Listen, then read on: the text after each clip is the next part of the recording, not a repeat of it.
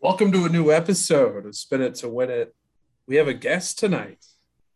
Uh, if you've been following me for a while, you might remember I was once a lowly radio DJ, and uh, our guest tonight is my uh, former co-DJ with me, uh, Ryan DeHoff. What's up? Hey, how's it going? It's good for me. It's been it's been a wild wild time. Obviously, we haven't chatted a whole lot lately, but I do enjoy our musings on Twitter every once in a while and seeing mm-hmm. you uh, basically look like a marathon runner now from your former uh, President DeHoff self. So, yeah, no, nothing like a marathon, but uh, I'll do 5Ks pretty frequently. My I've topped out at seven miles, and that was last year. It's a it's been a rocky year for my legs this year, but uh, no, nah, it's been good. Yeah, Twitter always good to ramble on about music or Pacers despair, you know, whatever it is that day. Losing to the fucking Pistons, yeah. Um, and of course, another person who is also pissed off at the sports world because the Big Ten is still overrated. Yanni, what's up, man? Oh, you know, just uh, making it. I don't know. Honestly, I've not been following college football as much this week. I've just been tired of it at this point. Like, yeah, whatever happens, happens. I'll probably watch some bowl games, but like at this point in the season, I just, you know, don't have anything else going. So my main goal is honestly just to somehow have the ACC cycle of suck completed. Hmm. um, but I don't think it's going to end up happening, which is unfortunate. Um, well, I, I, must say this: uh, the Louisville Cardinals have 418 yards of offense against Duke tonight in the first half. It is 35 to nine at the half, and Malik Cunningham has uh, 189 yards passing on 19 attempts and 178 yards rushing on eight attempts. So, at least you guys played Louisville better than Duke did. Well, see, the unfortunate thing is Duke needs to win a game for the cycle to be complete at all. Somehow, maybe you can make it work. Um, but basically, the whole idea it happened. It usually happens where like one of the really good teams ends up just dropping a game. So it happened a lot with Clemson, but like you would have this scenario where you have just a circle, like every team would have beaten one other team who beat another team, and you would eventually get the cycle complete. But Duke uh, well, they're not going to beat Louisville, so no, they're not. maybe somehow, if they can beat Miami um, next week, it might be able to be done. But it's Don't hold not your breath. looking good. Don't um, hold your um, breath at all. Yeah. The other issue too is they needed. Um, I'd really like for um, maybe NC State to drop another game and if Wake can just lose two games in a row, Clemson could maybe you know still make the make the conference championship, which would be kind of funny. But you know we got to beat them first. So. Oh man, this is uh this has been a weird week for I think everybody. But like my office today, we just got like three new people here because I work in the student affairs office at IUPUI. And one of them like has already been asking me for betting advice uh, he's been here a week, barely knows me, and uh, I've made him more money than I've made myself. So, like, what does that tell you? You know, like, um, gotta take your own advice sometimes. Probably. I just kind of forget the advice I throw out there. I should have forget. I should have forgot the advice I threw out today. Told him to bet on uh, Ohio State to win, and they lost to Xavier on the road somehow. So, hmm. obviously, we're not sports podcasts. We got some music to talk about. Um, you know, Spotify really sucks sometimes when it comes to like actually having the full albums of like things on here. Um, usually, it's just like, oh, was there an anniversary edition? That's one we'll put on here. Mm-hmm. So the only way I've listened to this is the 40th anniversary expanded edition, which is uh, yep. uh, 19 tracks, and that's uh, I believe ten, if I'm not mistaken. Yeah, it's a it's nine plus. There's like a bonus track that was on the O2 reissue, I think. So if we're going by the OG, we got nine. Of course, we haven't said said what album we're talking about yet. Well, we're hoping they've listened from last week, but if they haven't, we are talking about Blizzard of Ozz. And I thought to myself, what better guest than one of Ozzy's biggest fans, Ryan DeHoff. He's a he's a legend. I mean, there there's nothing to say about him that hasn't been said. Um, yeah, I will always contest that the Ozzy years of Sabbath was one of the greatest runs in music history. Those first six albums, particular, and then the last two, I take or leave. Um, but yeah, all the way from Black Sabbath to Sabotage is just, or, or wait, Sabbath, Blaze Sabbath. I always get those two mixed up chronologically, but either way, they're all just wall to wall bangers. And uh, his solo career, pretty dang good too. And uh, Yanni, you you're the one who actually uh, recommended this one. Was there any particular reason you picked this one out? Uh, I will give you two initials. Is RR. Um, mm. yeah. So we've I've talked plenty about this on the podcast previously about really enjoying the guitar parts because I'm a guitarist, but Randy Rhoads is one of my absolute all-time favorites, and that hasn't changed for like almost 20 years now. Um, he is just incredible. And I can still remember like the first time I heard Crazy Train and like hearing his solo and just like this is the coolest guitarist I've ever heard in my life. Um, and just like everything he's done, like his life's his background, um, the music he put out, um, is just is incredible. So I really wanted to do an album featuring him, especially considering he is getting inducted into the Rock and Roll Hall of Fame this year. So mm. Um, definitely wanted to give him an honor for that. Yeah, and you can't really pick a better album to feature Randy Rhoads than this. Um, you know, my favorite Ozzy album's the next one, Madman, which he's also going crazy on and so good. But you know, I was re-listening through this album earlier today and just song after song, it's just like God, Randy is just next level. Mm-hmm. I must say, I've never listened to this album all the way through before. In fact, I knew two songs off of this album that I knew were like on this album. So uh, I'm glad we picked this one because, like I said, I've never listened to it all the way through uh, it was definitely an experience as I got weird glares from my roommate, just like listening to this album pretty late at night. But uh,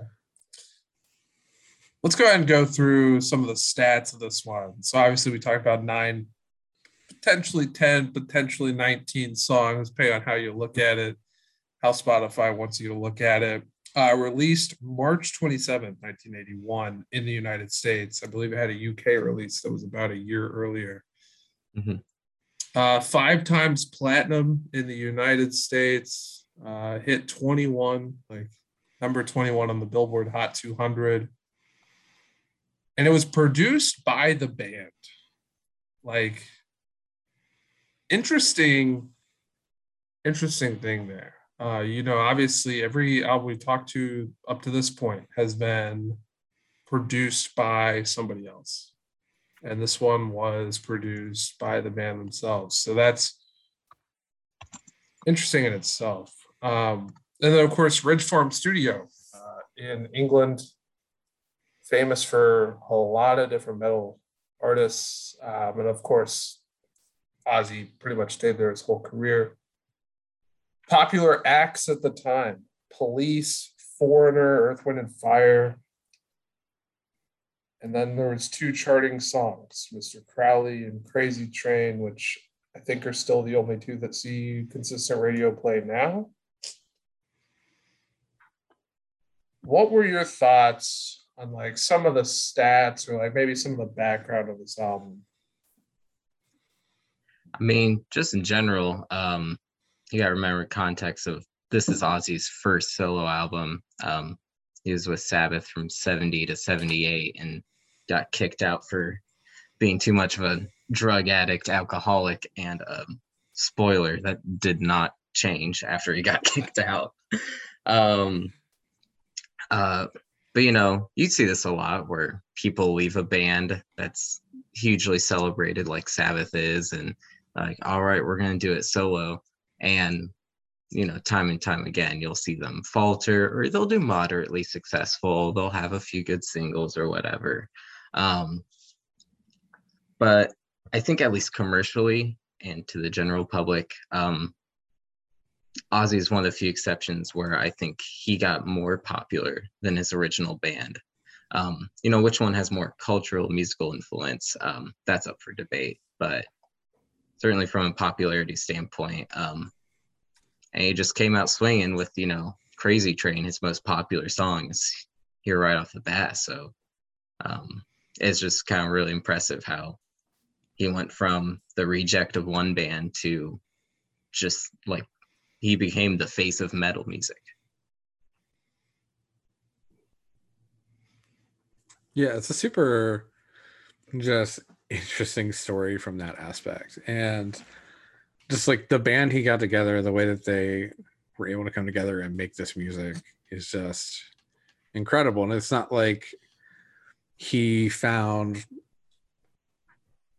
people who were just like unknown, especially when it came to Randy. Like Randy had a band he was working in, you know, fairly successful, not quite as popular as as Ozzy came to be, but he took a guitarist that was showing a lot of promise and gave him a much larger spotlight, and that's super awesome. Just the way, like you said, going from a band that is so important and then going on and creating your own major influence beyond that is really telling of just like Ozzy's ability and like power and presence. And let's not forget, you know, Ozzy had other cultural impacts. You know, he's uh, got a cameo in Austin Powers. Uh, I believe he's in Goldmember, if I'm not mistaken. And uh, you know, he was in that famous AT and T commercial where they were talking about like the texting, where like no one can understand them.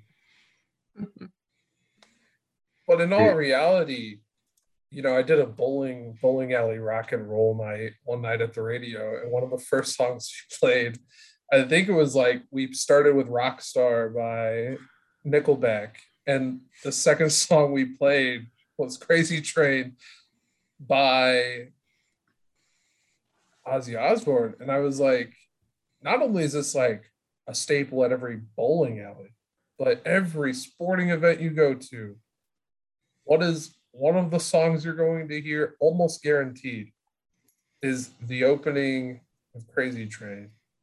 So and I am sure this was an experience for me, and I'm sure I'm very much in a majority. I was a band kid, and there was nothing more quintessential than walking into the band room and some dude's just blowing up the opening riff of Crazy Train on his saxophone, just on loop. It's, I mean, it's iconic. Mm-hmm. Every pep band ever has played this. Absolutely. Now, now, you know, we'll see. You know, maybe if we ever do uh, Black Sabbath, we can talk about how culturally impactful Iron Man is for the pep band kids. But it's right up there too.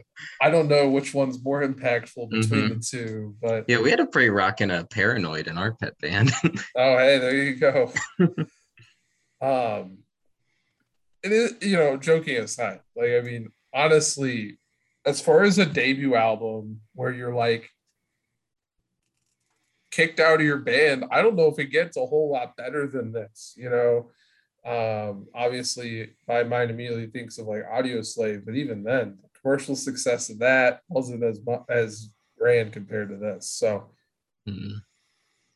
It's now time. Let's go track by track. Oh wait, wait, wait! No, no, we got to hear some stories.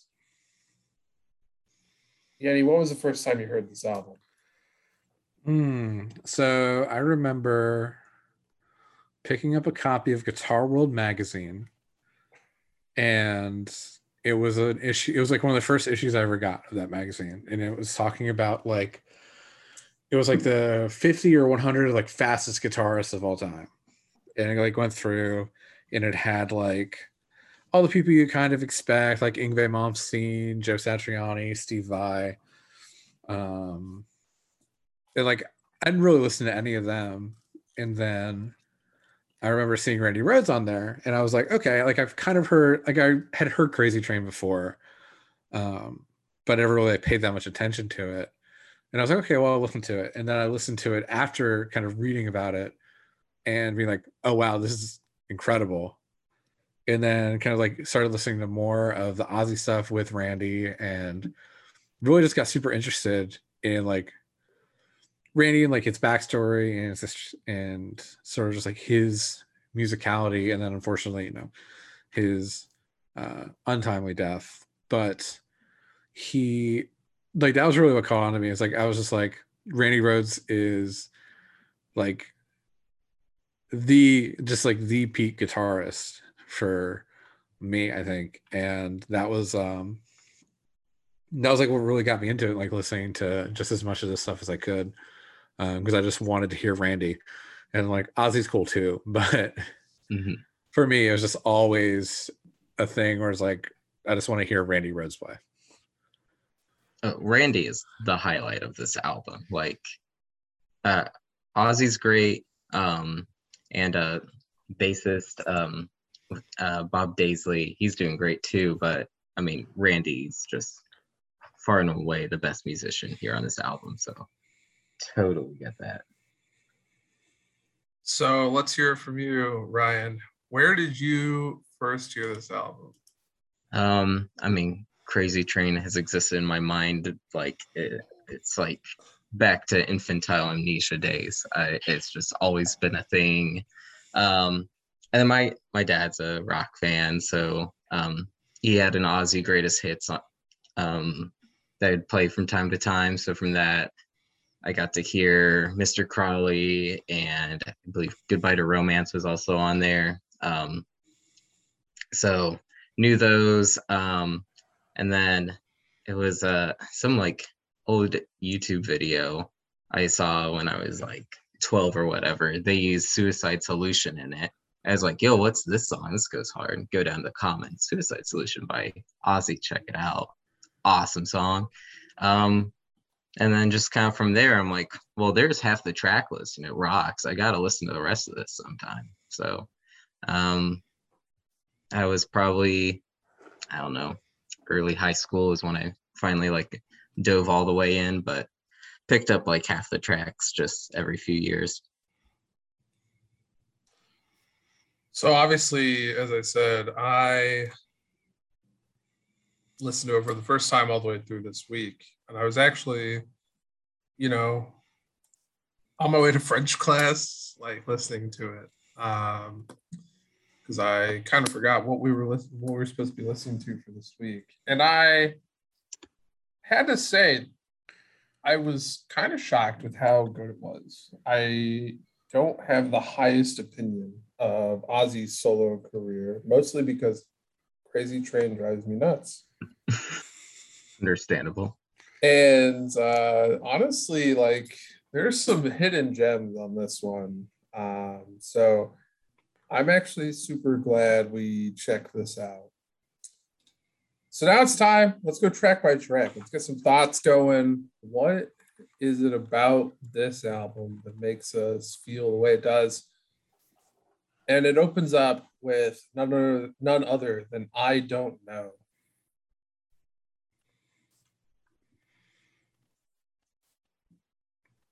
Yeah, this um I really like it as an opening track. Um, definitely kind of like, I think is a really good intro to the whole album.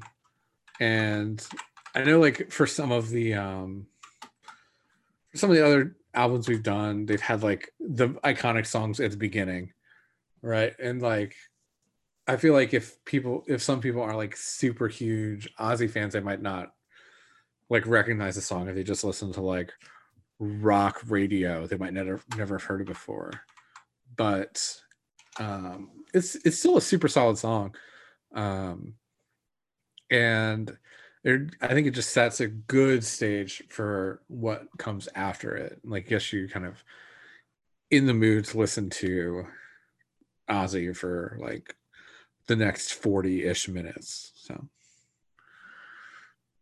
Mhm. I definitely think it's a great opening track, and that may be like you check it out because you look at the back of the album and you see Crazy Train. Oh, I heard that on the radio. That's super good.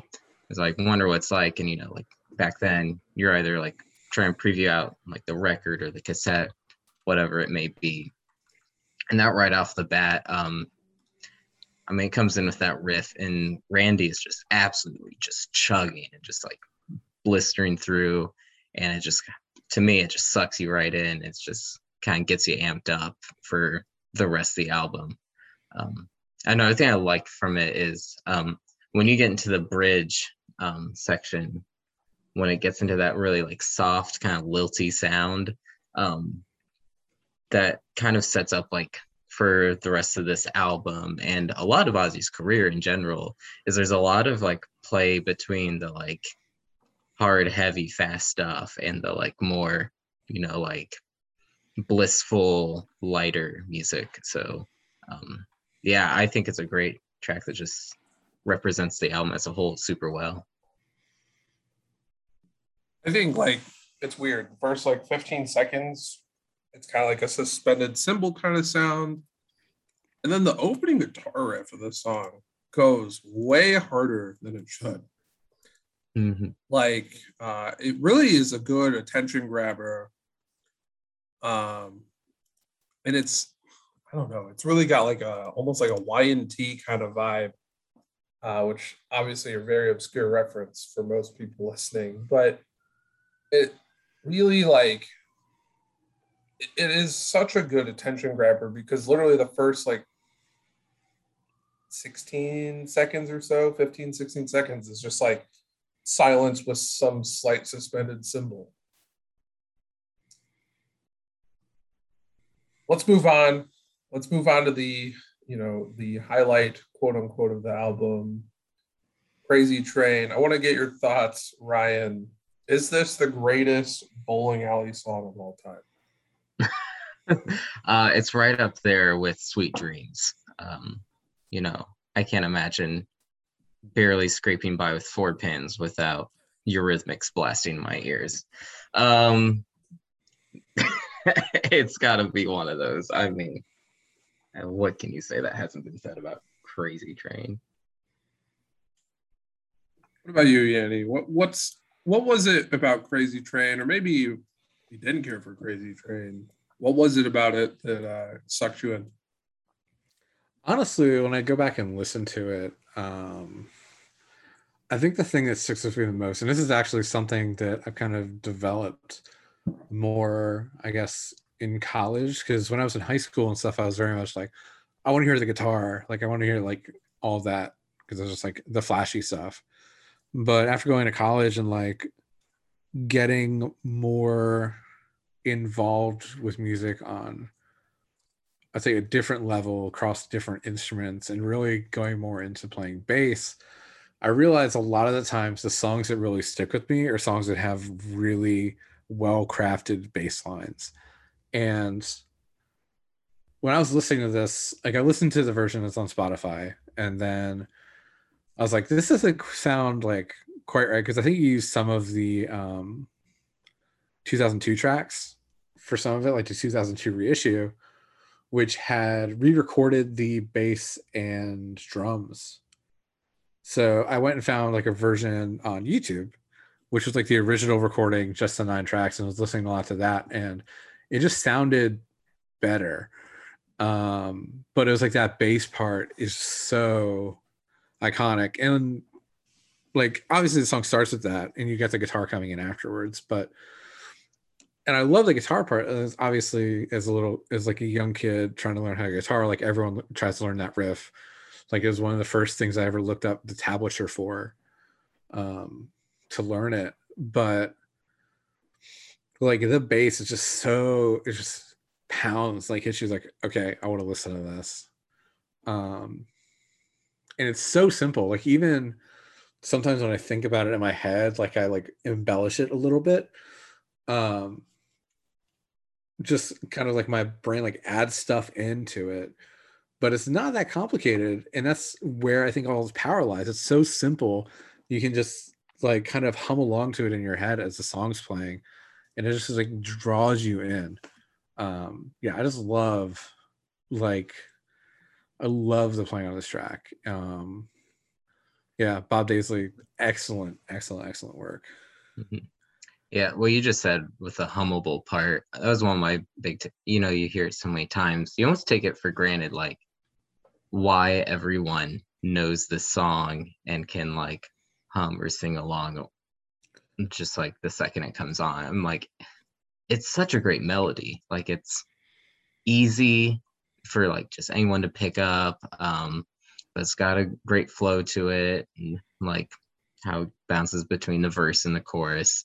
Um, I mean, who doesn't love just like belting the going off the rails on a crazy train line? I mean, just there's a reason it's so popular, and it's hats off to some great just melody writing and just really catchy lines. And some really odd instrumentation at the beginning. Like just like random like auxiliary percussion stuff that sticks out to me like right at the beginning. Like I almost feel like somebody was like playing with like one of like a bop it right at the beginning just to make different sounds. and I gotta say, like I will agree the uh the re-record does not do the song justice. So if you do want to listen to the bass heavy version, try to find the original because the re-record does like it's like Metallica Black album kind of crap. So um, Well, hey, Metallica's bassist is on the re- recording. Sir Trujillo on there. the next song is actually one of my favorites uh, on this album. I really love the song "Goodbye to Romance."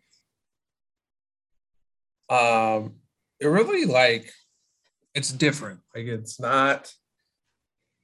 It's a ballad, but it's not at the same time. It's a quicker pace um, than most like ballads at the time. But I just love the opening. And uh, I, I don't really know like what else say about it. Just like it's such a good, like, okay, every all hell's breaking loose after these first two tracks. Let's slow down for a 2nd hmm I one of my good friends in high school, shout JG, um, he put it great when he said it sounds like if Ozzy tried to write a Beatles song, because like the cadence of the song has a very like John Lennon quality to it. Um, but yeah, no, it's such a like nice little song, and like you're saying with the ballad, I feel like this is probably one of the earliest examples of what would become like the power ballad. Um, just like it's that nice, like easygoing song and a little emotional, and then you come in with that, you know, that loud guitar solo, and it just I feel like it's a great foreshadow of what's to come in music. Yeah, definitely agree. It's got like coming off of Crazy Train. I feel like some people, if they were listening to this the first time, they might be like, "What is this song? Like, this is weird." But yeah, listening to it, it just it just works. Like the way the album is constructed, it's like very masterfully done, and I think that it's cool since you know the band were the ones producing this album. Like they had a vision the way this whole album was crafted and it flows just incredibly well even though some people like thinking oh like we just came off like a song it's like considered like one of the best like metal songs of all time. What's going to follow this up? It's got to be something else. Kind of in the same lines like no it's very much just a change of pace but still is impactful. Like the lyrics are really good. They're just kind of a very evocative of the emotions you'd feel like if you kind of got abandoned like someone um leaving a certain band um Mhm. and then like okay well i guess maybe i'll see my friends again someday but i have to say goodbye to them for now like it's very it's very good at driving that kind of emotion that it wants you to feel. And again, like Ryan kind of hinted at this, it really does just like evoke like feelings like those ballads, you know, that would come later. Like, you know, I think of like House of Pain by Faster Pussycat or like God forbid somebody actually enjoys uh, Poison's um, Mm-hmm. Every Rose Has Its Thorn or like, you know, songs like that. Like it is a very powerful and moving song. It's like right in the middle of this like kind of hectic uh portion here. So the next track is interesting. I almost feel like it's just like an introduction, like uh almost like Eruption is um for like Van Halen. This feels like an introduction for me, where you get to like hear just Randy Rhodes hanging out, strumming his guitar a little. and it's not it's not the same thing as freeform guitar, you know, that we talked about last week, where it is literally six minutes of uh, Terry Kath just like doing whatever the hell he wants. It, it feels very structured, as if like it's either a conclusion to Goodbye to Romance, or it's like a slow build to what Suicide Solution is.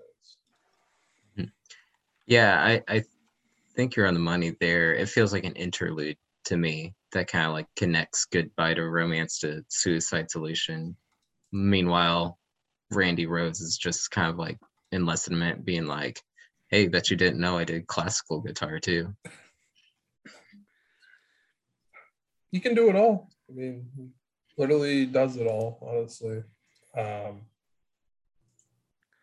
Yeah, I think it's kind of like in the same way that um, Goodbye to Romance showed like a different side of the band as a whole coming off of Crazy Train. I think this is just an opportunity for Randy to show off like the other side of his skill because I mean that was where he started was like classical guitar. Um, and it's part of the reason that he was as successful of a metal guitarist as he was, just those like strong foundations um, which becomes more evident in um, some of the later songs on the, the thing. But all, like D kind of gives me, it reminds me a little bit of um, if you've ever listened to Sounds of Silence by Simon and Garfunkel, the album Angie, um, where it's just kind of this like instrumental track, just like a guitar, and it gives you like a little bit of little motifs of a couple other songs on the album. I think this does a good job of kind of transitioning into another portion. Um, it just kind of feeds in very nicely. The next song is Suicide Solution. And I think this is one of the most like interesting like songs as a whole. It's very controversial um based on some of the history and whatnot, but really I just I don't think I don't think it's a bad song to have on this album. You know, obviously there was the controversy of the death where they got sued because a kid apparently killed himself listening to this. And is that is that on the band? Like that's the way I look at this. Is this really on the band? And you know, I look I, I think of like other songs in the past that would like have a very similar, you know, timeline where it's like Suicidal Dreams by Silverchair is one that comes to my mind, where it's like the whole song is about literally wanting to hang yourself by a rope. And yet, like that song still gets played on the radio. And I'm pretty sure you'll never hear this on the radio. Or, you know, Black Gives Way to Blue, where it's like there's tons of songs on there that are like pretty dark. Um, or God, God forbid, there's tons of Alice in Chains songs that are very dark and like have that just kind take of like Jeremy by Pearl Jam. I that mean, song's like- just effed up. it's just like all these songs like still get played and i just wonder like is there really a lawsuit there? Like, I don't see it. Um, and obviously, you know, later they say the, the song's about the uh, alcohol related death of Bon Scott from 1980. So it's like, like, and then, you know, they kind of say, well, maybe it was about Ozzy thinking about himself. Either Mhm. way, I think this is again another very underrated song on this album as a whole. Yeah, I really like um this song kind of going back to earlier um with the heavier songs and very traditionally metal. Um, but I like how it contrasts and sticks out on its own because I don't know Crazy Train are both like metal and they're like closer to the speed metal side of things, where this is like a much more like laid back, just heavy groove. And you get into that solo section, it's real spacey, just lots of openness. Um, so I think musically, Suicide Solution is just like a great demonstration of the band's range. Yeah, it's like yeah. Uh, as far as the lawsuit thing goes, obviously, um, lawsuit didn't no lawsuit didn't really result in anything, but um, overall, I guess my impression on that would be yeah, like it's hard to necessarily hold a band like responsible for the actions of people listening to stuff like that unless it's like outright like promoting or inciting it. And this song, like I mean, if you listen to, if you see the name and you listen to it, you might like give it like a quick listen. You might be like, oh, this is like maybe glorifying something. But if you like sit down and actually like read the lyrics, you can see this is not talking about um, anything like glorifying suicide in any way. It's talking about someone who's living this absolutely miserable life, slowly drinking themselves to death. Um, or maybe not even like super slowly drinking themselves to death, just like the fact that um you know alcohol abuse will catch up with you at some point. And yeah, it happened to Bon Scott. Um, you know, alcohol is one of the reasons that Ozzy even ended up making this album as a solo feature because he got kicked out of Black Sabbath. So like I think it's supposed to be more of a cautionary tale than anything that would like promote an idea like that. And like sitting down, like reading the lyrics, I think people should definitely um, give the song a deep listen, like listen to it very intensely intently, so you can really get the message of it. Um, instead of just like, oh, it's suicide, it's in the name, I'm gonna like avoid it because I think it's something that is worth talking about. Like, you know, some people have problems with alcohol, um, and that is something that can be addressed. And if it goes unaddressed for too long, it can be fatal. So, In addition, like Pokemon was never sued for the Lavender Town theme, and like that apparently resulted in the deaths of you know, tens of people. You know, so like I don't know it. I understand where like a lawyer or like a family might be coming from. Like this is talking about some dark stuff, but it's like if you listen to a lot of music from like the 50s to early 70s, like there's a lot of dark stuff in there that kind of gets overclouded by happy tunes and things like that. And so when you have like a heavier song like this, um, you know, and I liked your comparison where it's like slow down, it's not like speed metal, like the first, you know, couple of heavier songs. This this had a very like almost like mastodon type of feel for me, where it was like Mhm. slowed down, articulated well, really makes you like understand like what the band is going for. I, I think again, it's one of the ones that I really enjoyed off this album. Next is the other radio song, Mr. Crowley. And this one really highlights the keyboards at the beginning, but it's another one that I happen to really enjoy. Curious about your guys' thoughts on this one, though. Yeah, again, what this and the other radio song Crazy Tramp in common is just an iconic intro that like, you know, in this case that organ hits and you're just like, Yep, here we are. It's Mr. Crawley time. Um, but I really like how this song and um, you know, later not exactly the next song, but when we get later into Mother Earth and Steal um, it's kind of the darker side of things. Um, it has like a mysterious atmosphere. It's a bit more reminiscent of like Ozzy's Sabbath days, of where it's a bit more like storytelling feeling.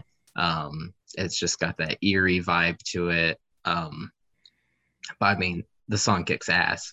It's just my favorite thing about it is like after you get through that intro and the song starts, there's just a great like steady build all the way to the end in the solo and like even like as the music's fading out, you can hear Randy and Bob and the drums are they're just all going nuts like right at the end. Um and it's just I I just love the pacing and the atmosphere of the track. Yeah, this song is probably is up there. Has to be top five at a minimum. It might just be overall my number one. But like a favorite song intros. Uh, just the it just hits you in the face so hard from the beginning. You're like, what is that? You feel like you're like walking into a haunted house almost.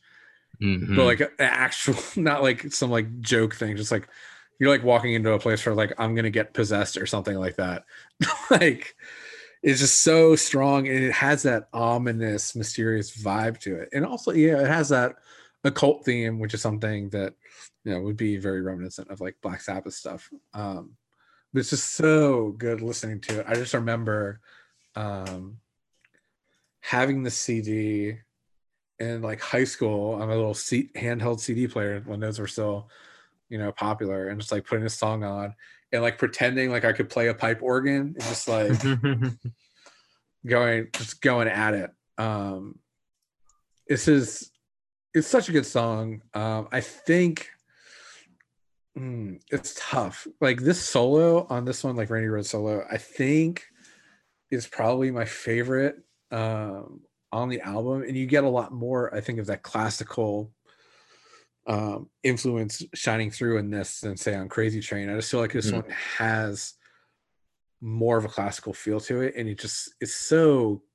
clean and that's just like a hallmark of randy's playing it's so just precise and um it's very fluid but you can still hear every note and that's just such a a perfect blend of musicianship to have and yeah overall the song is incredible i love it For me, the reason this song like just fucks so hard.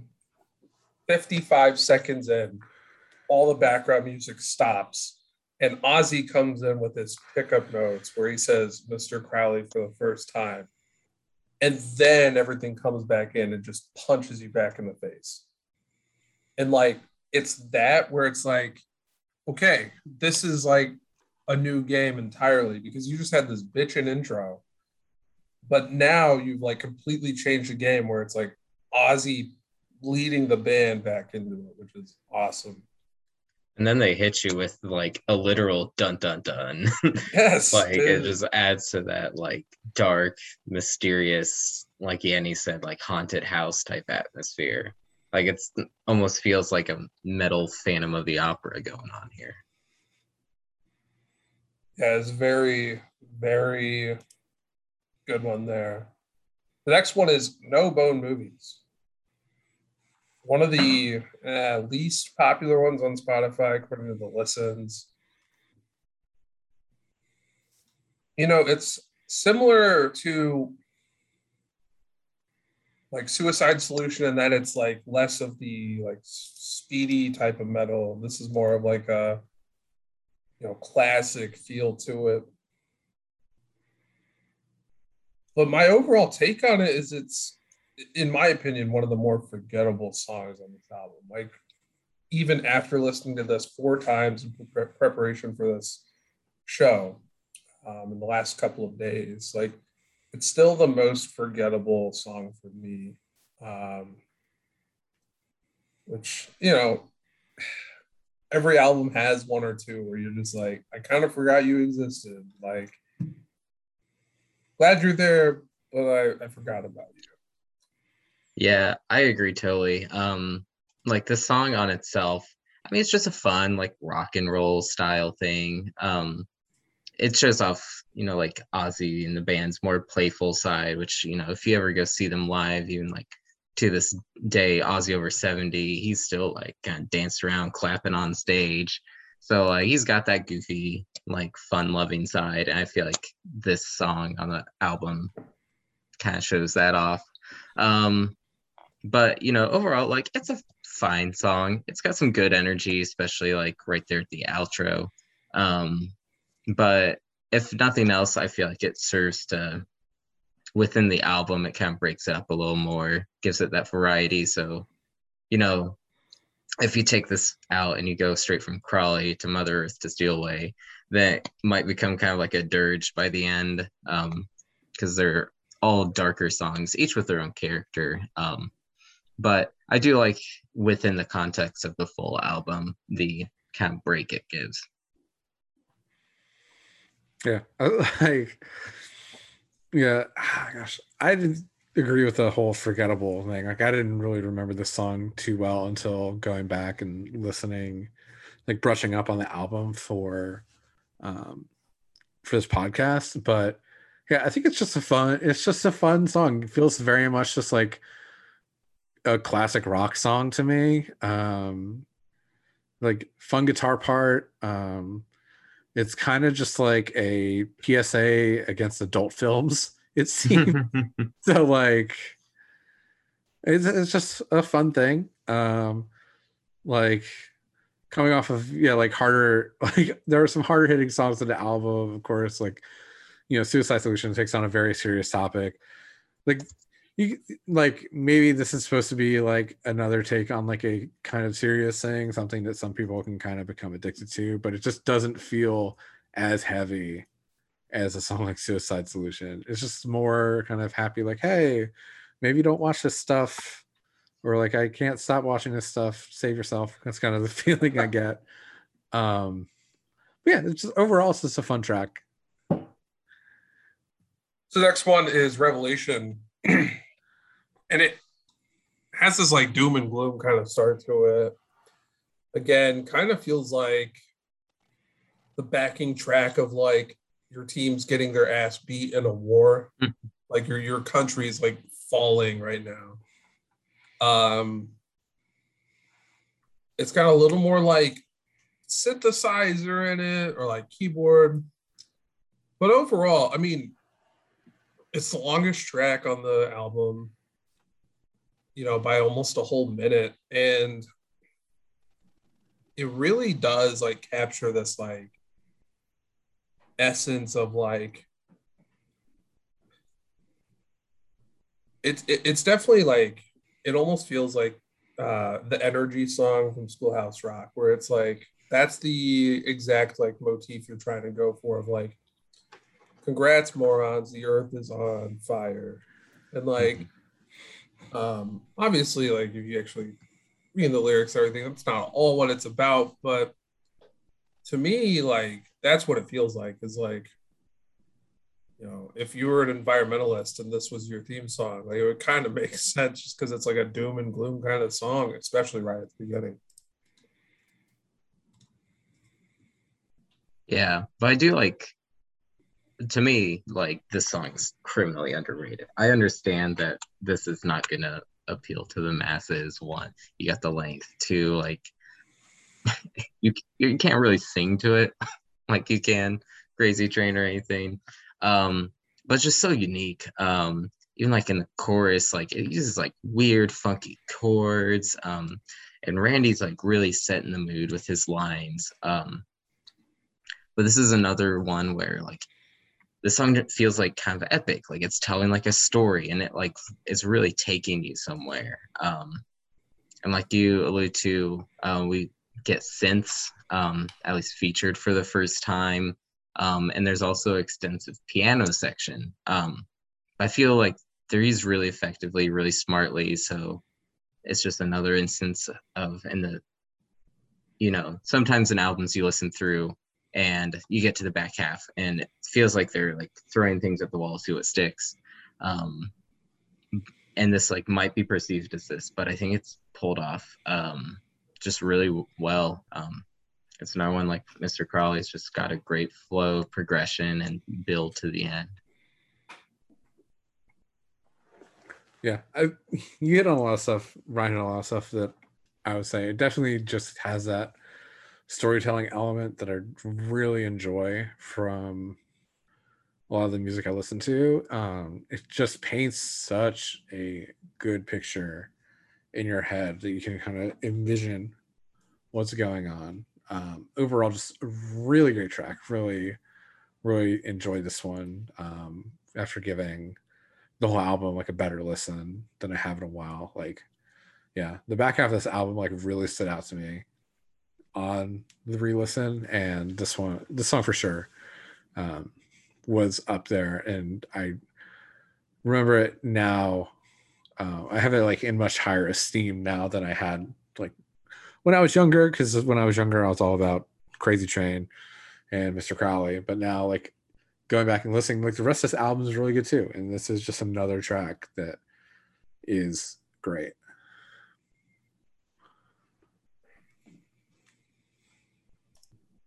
So it's time to wrap up with the final song.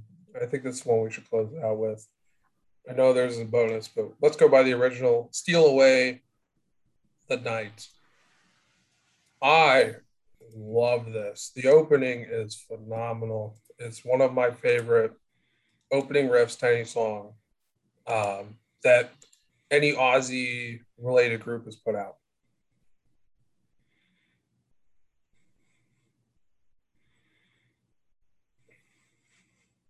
Yeah, I mean it goes hard. Um, th- when I was listening through this song again, the one thing I couldn't stop listening to is the bass.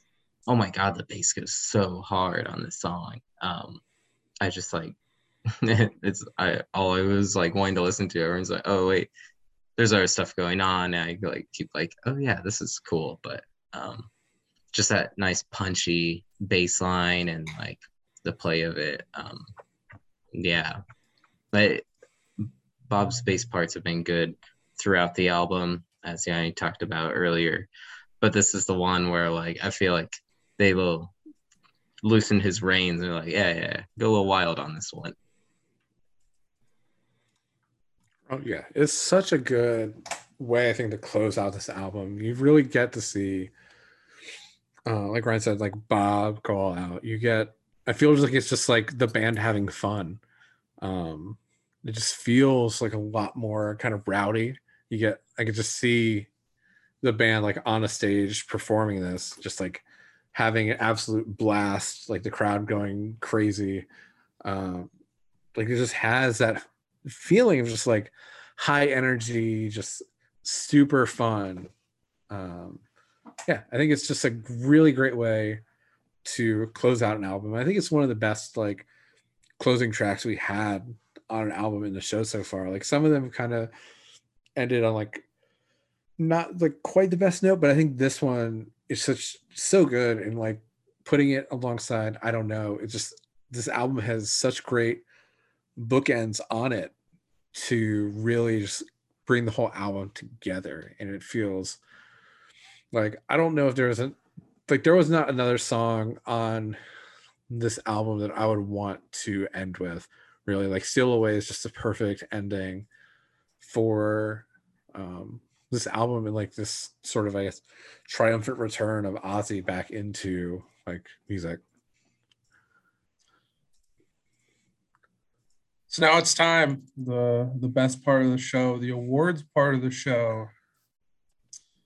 And with a guest, it's gonna make it even more entertaining because uh, we've added a couple of awards uh, since the first episode where, you know, I think it'll uh, help grading the album be a little bit easier. So I'm gonna start off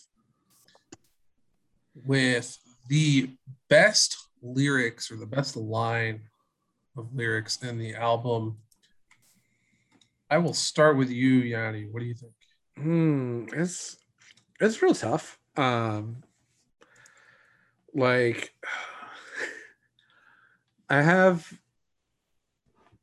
oh gosh, I have like two. I have like two answers for this. Um, and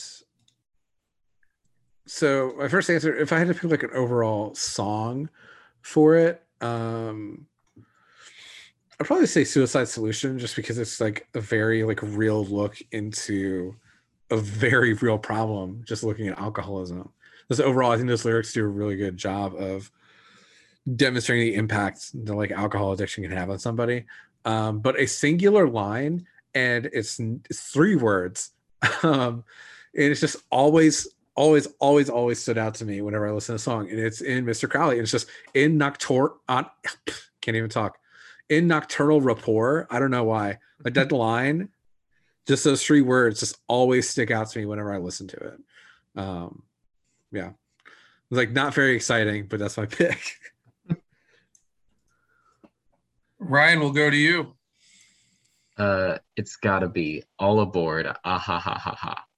Um, no, um, Suicide Solution. That's another one where like, if I had to like pick out, I do really like um, it's like the second or third chorus. The lines where now you live inside a bottle, the Reaper's traveling at full throttle. Um, I think that's a just like great way of like putting how like your life is like consumed in it and death is coming if you do that. Um, but um, one of my favorite lyrics, actually from uh, Crazy Train, um, in the in the last verse when he says like crazy i just cannot bear. I'm living with something that just isn't fair.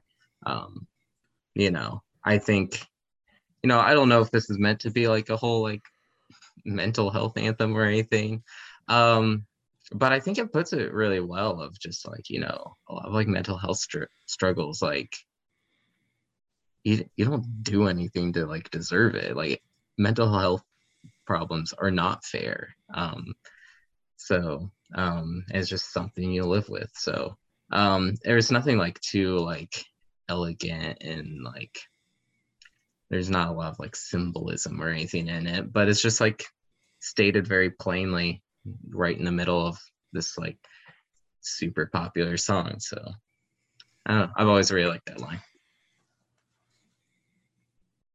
My pick is actually coming from I don't know.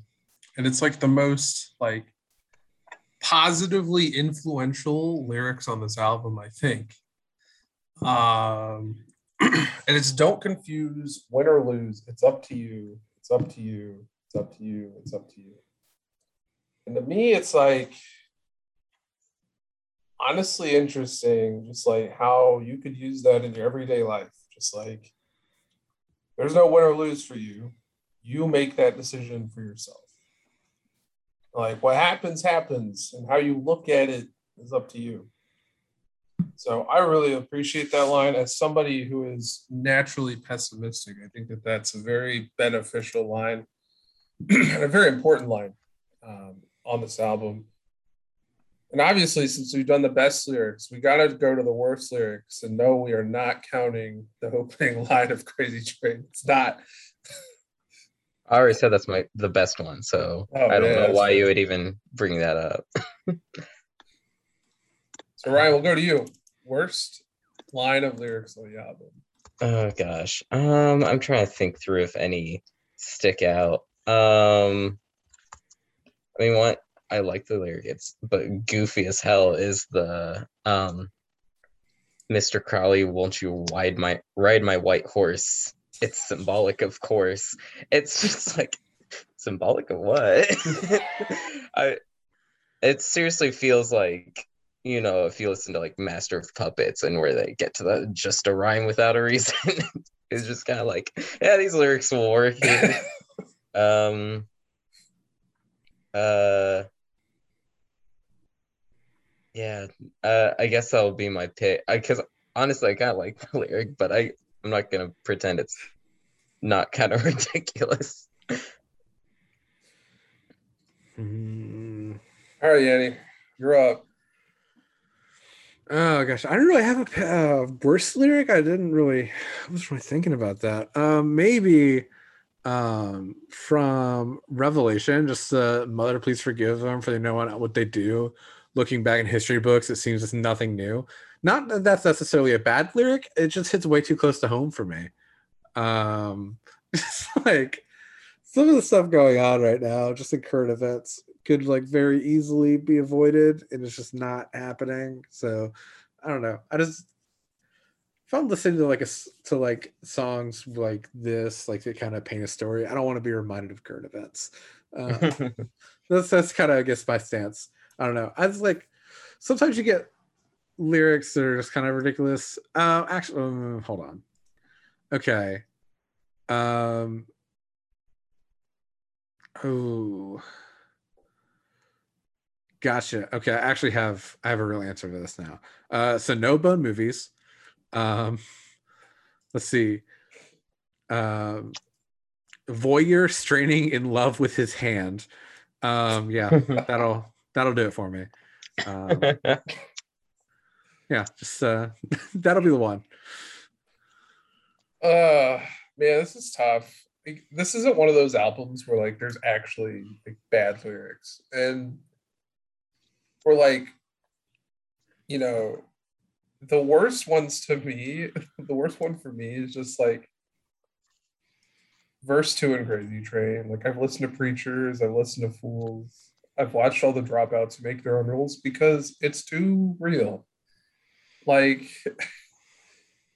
again reminder of current events. And it's just like how many times a year do we just get you know some random guy in Texas claiming he's the second coming of Christ, and then a bunch of people following him, or like, you know, some jackass who dropped out of college, started a company that makes electric cars, and now is worth, you know, $200 billion, you know, things like that. And then also all the crypto morons out there who just like that's all they talk about Better watch out. This podcast about to get just Shut attacked. Down. You're gonna get doxxed. sorry. Swiped out. Hey man, the crypt is gonna be the greatest arena of all time. Uh, yeah. If they don't actually call it that, I'm gonna riot. yeah, uh, you better not call it crypto.com arena. Just call the crypt. That like actually sounds cool. It's you've been given a shitty hand and you actually have like a good deal you could actually make with it. All right. I'm gonna skip best and worst song because I want to wait wait on those. Overplayed song. There's one option. I think we can all agree what it is. Oh, Crazy Train is so good, but I hit skip when it comes on half the time because I'm like, I'll hear this tomorrow when I'm at beat ups.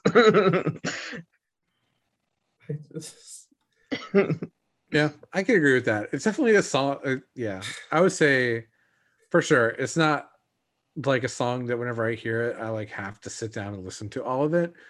Um, because it is just ingrained into my memory. So if I hear like a note from it, like I can just hear like the first two bass notes and then I like uh, mm-hmm. play the song in my head. Kind of like that um any fans of South Park in the audience, the one where if someone starts singing "Come Sail Away," Cartman has to finish it. That's kind of what goes on. Um, I play the whole song in my head whenever I hear the doo doo. But yeah. To me, it's not even just like it's overplayed on the radio or like because like every classic rock radio station will play it like every 80 minutes. Like, you know, like mm-hmm. you're gonna hear that song nine times a day it's not like you know 93.9 in indianapolis who plays it every hour like like clockwork like 212 112 it, it sucks but it's when you go to every sporting event and they are running out of tunes to play. Oh yeah let's just play crazy train again. Everybody loves that. Or you go to watch a college basketball game and the pep band may or may not be that great because a certain doctor who shall remain nameless from University of Illinois, who's now at University of Evansville, is leading it, and he automatically just snaps to the song to hype the crowd up. Um, it's just, it's a lot. It really is, and you hear it all the time. It's in commercials. It's all over TikTok. It's all over everything, and I'm kind of over it at this point. On top of that, too, if you ever spend more than five minutes in Guitar Center, you'll hear the song played on one of the demo amps for sure. just and again i don't like i don't hate it but it's just like i'm sick of hearing it. It's like bohemian rhapsody. It's such a good song. I know. it's an absolute Brilliant banger. song, amazing, but oh my gosh, can we give it a rest, please? all right. This one is going to be the underappreciated slash underplayed song of the album. Really everything is kind of open other than crazy train i'll even say mr crowley because it only has 23 million spotify plays which isn't all that much considering how much you hear it on the radio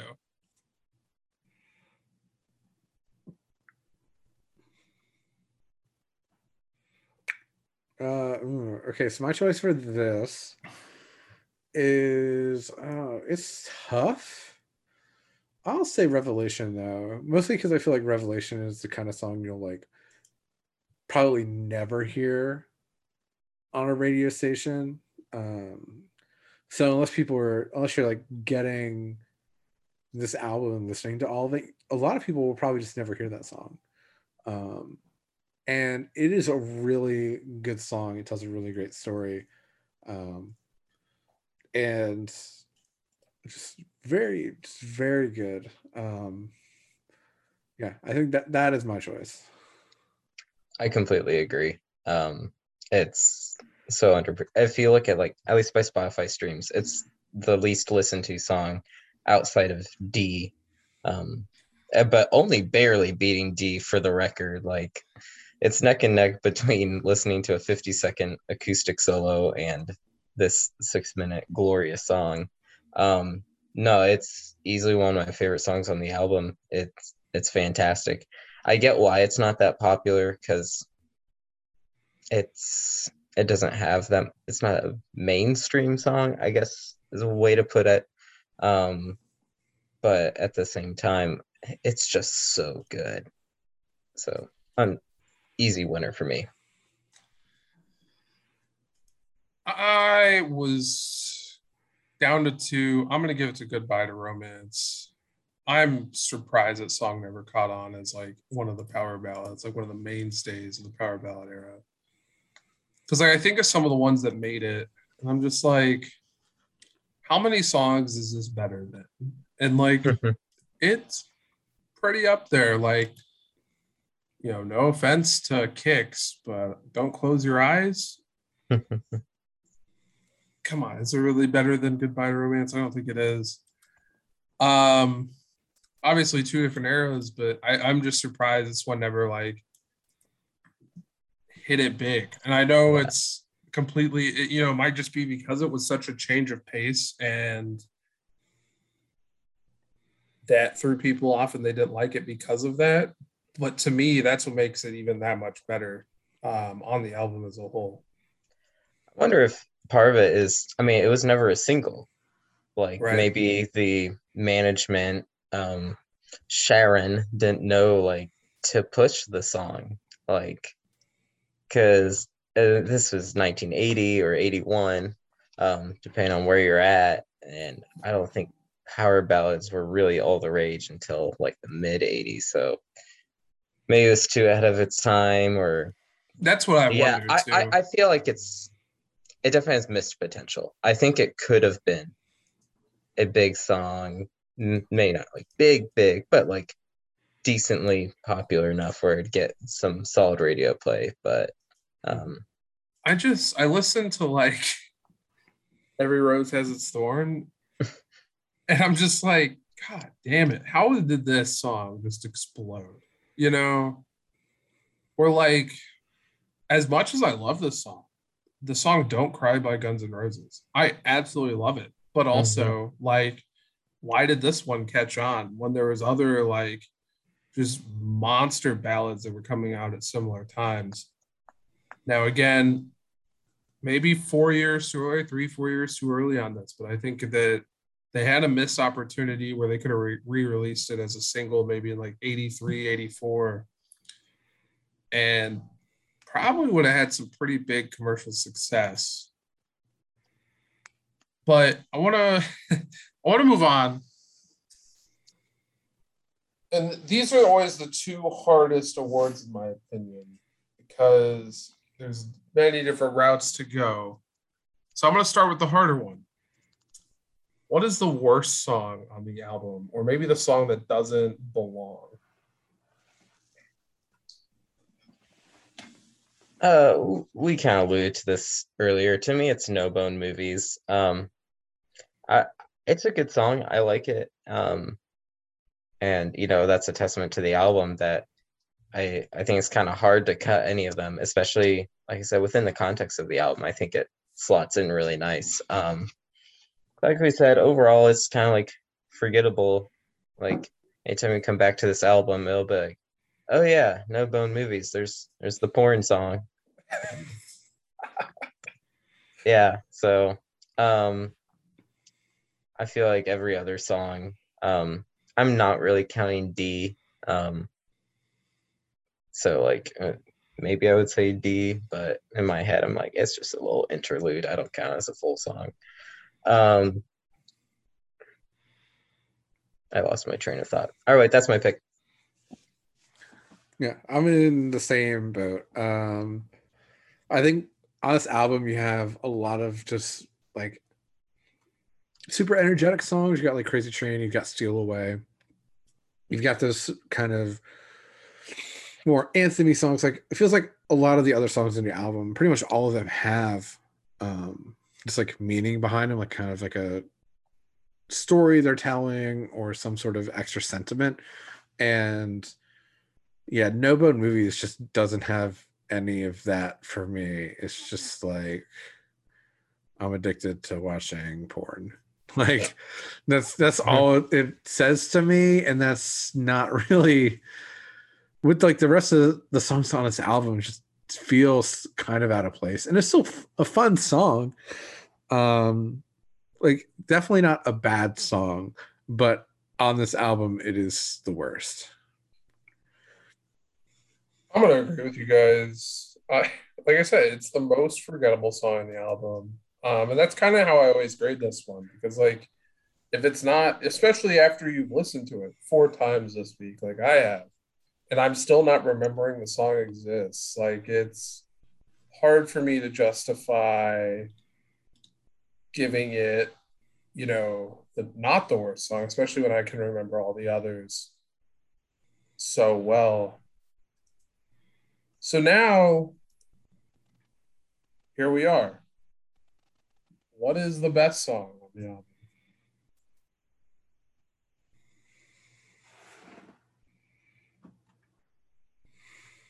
I'll go first. It's Mr. Crowley. It's not. It's not even really that close. Like it's just it, it highlights everything you want in on this album, and it is an absolute fucking banger. So that's why I'm. I'm gonna go Mr. Crowley. Yeah, there's there's a lot of great options, but I keep coming back to Mr. Crowley. I I think it's most complete song and just has so many standout moments and aspects of it. It's it's hard to find a flaw in the song. It's just that good. Uh yeah, this is I feel like not the controversy that people want to listen to, but like we're agreeing on everything. I'm in the same boat. Um, it, this ain't a debate podcast. oh gosh, it can be sometimes, but we've had we've had a couple, had a couple. Yeah, uh, but yeah, I'm in the same boat. Mr. Crowley. Um, like obviously, Crazy Train is just the much more iconic song. Um, but and even like like Randy Rhoads guitar solo Crazy Train is like super iconic. But I think just in every aspect, Mr. Crowley is just better. Like I think his solo in Mr. Crowley shows off a little bit more of his like technical skill. It feels a lot more controlled than Crazy Train, which obviously is supposed to kind of feel like a train going off the rails, but just that extra little bit of polish that the solo has on Mr. Crowley. Uh, the intro is somehow better, even though Crazy Train also has one of the most iconic intros of all time. When you hear it, uh, it's it's odd that both of these these two songs are just heavyweights on this album, kind of duking it out with each other, and I think to the majority of people, Crazy Train wins out. But just in my opinion, Mr. Crowley is the better of the two and the best song on this album. I'm telling you, it, the intro is so good, and like it's the stop. It is the like uh caesura in the in the band where like they just stop, and then Ozzy comes in and just like leads into the song. Is what makes it like so good. And we have one final award, grade, whatever you want to call it. One last segment grade the album. We'll start with you, Ryan, as our guest. A through F, A or A plus through F, or F minus, whatever you want to give it. What kind of grade we giving the album? Um, I I'm thinking an A, just shy of an A plus. Um, the main thing that's holding me back is throughout the album, for the most part, um, the drums leave a bit to be desired. Um, they're never bad. They always service the song, but especially when I listen to on some of the later albums, like starting with Diary of a Madman, especially once you get into like No More Tears, um, like there's some just like great drum lines and fills and stuff in there. Um, but outside a few exceptions, um, it, it's just it's a really safe um, drum line put down. Um, and you know, the fact that you have no bone movies, which is kind of forgettable. I mean, it's not. I feel like if you told me you skipped that song or whatever, I wouldn't fault you. So it's not a true no skips album. Maybe for me it is, but like someone's like, ah, I don't really listen to that, or like I skip through D, I'd be like, yeah, okay, I understand. um, but I, I mean, skipped through overall, the forty second song. Yeah. Um, but for the most part, it's the reason it's still an A is like there's nothing bad. It's just there's things that aren't as good as I feel like they could be. It, that like it's missing from being like an absolute top tier album. Yannie, what say you? Uh, so my I've been kind of shifting a little bit, kind of wavering in my grades. I've been teetering between um like I've been in like down to B, I've been up to A, um, kind of in that range, and I settled in. I'm gonna settle in on A minus. Um, I think the album is really good. I think it benefits from the fact that you know it's only nine tracks, so you're not going to have as many opportunities for there to be any like extra songs on there that could be kind of duds. It's really only eight if you're taking D out, which as far as like individual songs, I wouldn't necessarily count that. But um it's bookended by such great pieces. You've got I don't know at the beginning it ends off with steal away.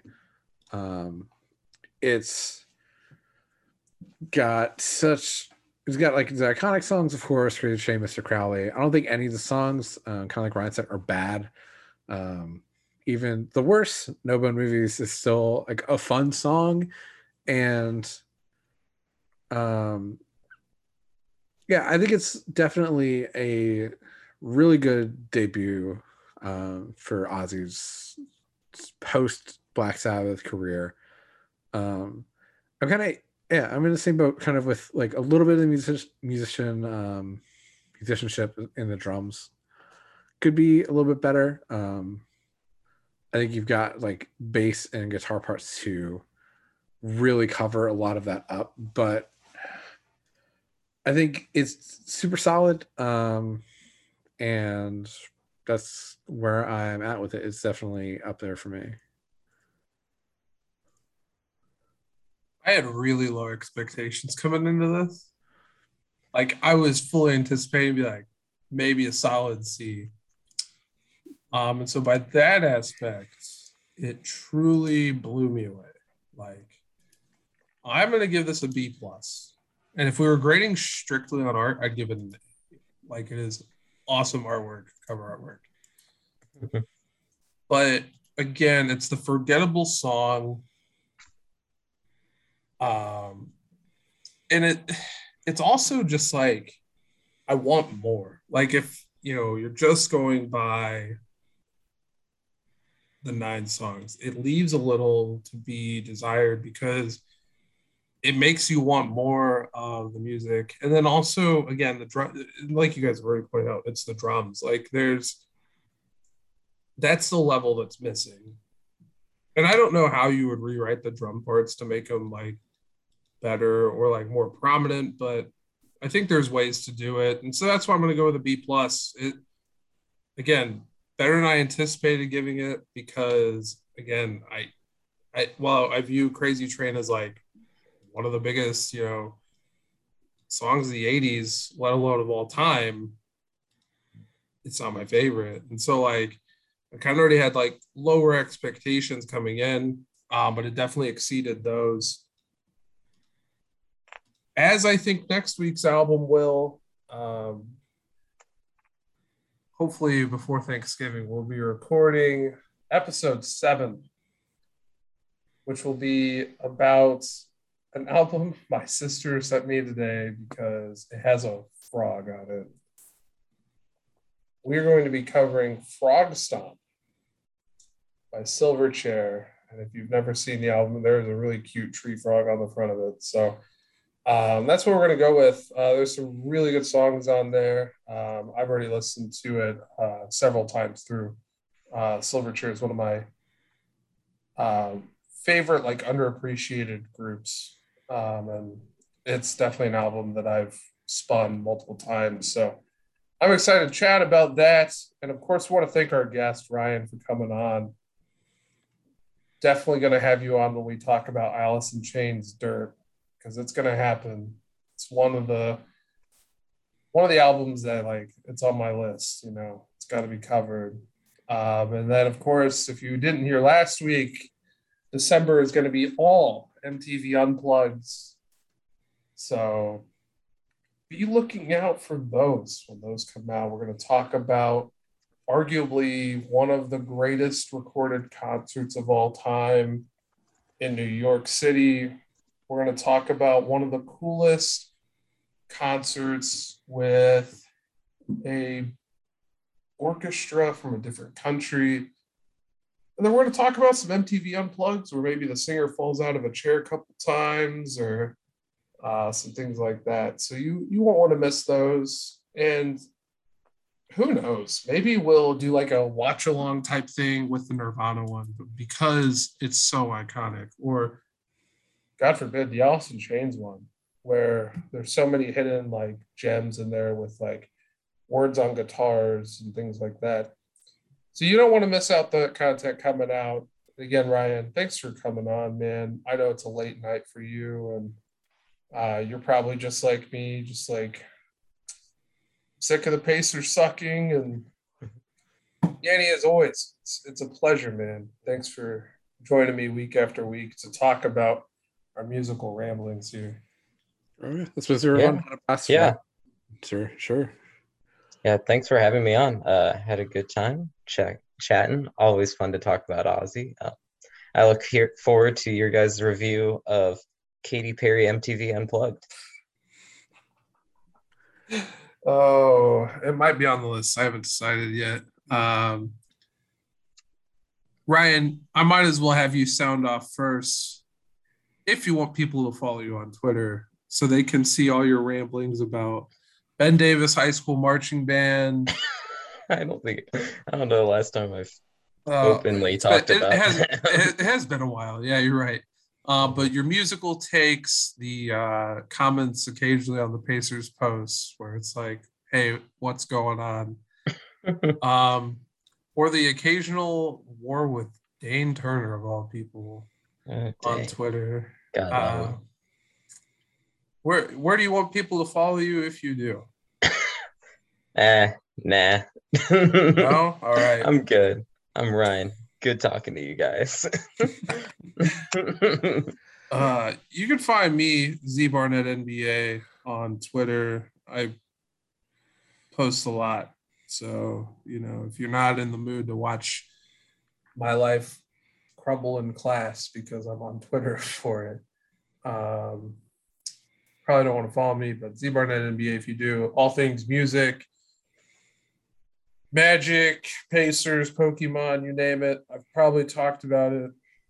Um, and then of course, Yannie, what's up, man? Where can people find you? Oh gosh. Uh, I don't know. You can find me on the street, I guess. if, if you do, I'll give you a prize. Um, but actually, um, you can find me on Twitter at aka underscore Yannie. It's a Y A N N I E. Um, tweet sometimes uh, music, magic, um, other like game stuff. So maybe sometimes some like random political insights. Um, I talk about a lot of things. Got um, I'm gonna have some projects coming up that I'll post about. Um, but yeah, it's been a blast as always being on here. And of course, if you want to find our podcast information, spin it to win it pod on Facebook and Instagram. Um, then I think on Twitter it's something different, like spin it underscore pod if I Yep. remember correctly. That's it. Um, and like I said, next week we'll be doing Frogstomp. So be on the lookout for that. And uh, thank you so much for listening wherever you are. Still trying to figure out Apple. They uh, do not like my Apple ID for whatever reason. So that's cool, but maybe someday they'll accept our podcast with open arms. Um, but that's going to wrap up tonight. Thanks for listening to our coverage of Blizzard of Ozz. You have a wonderful rest of your day.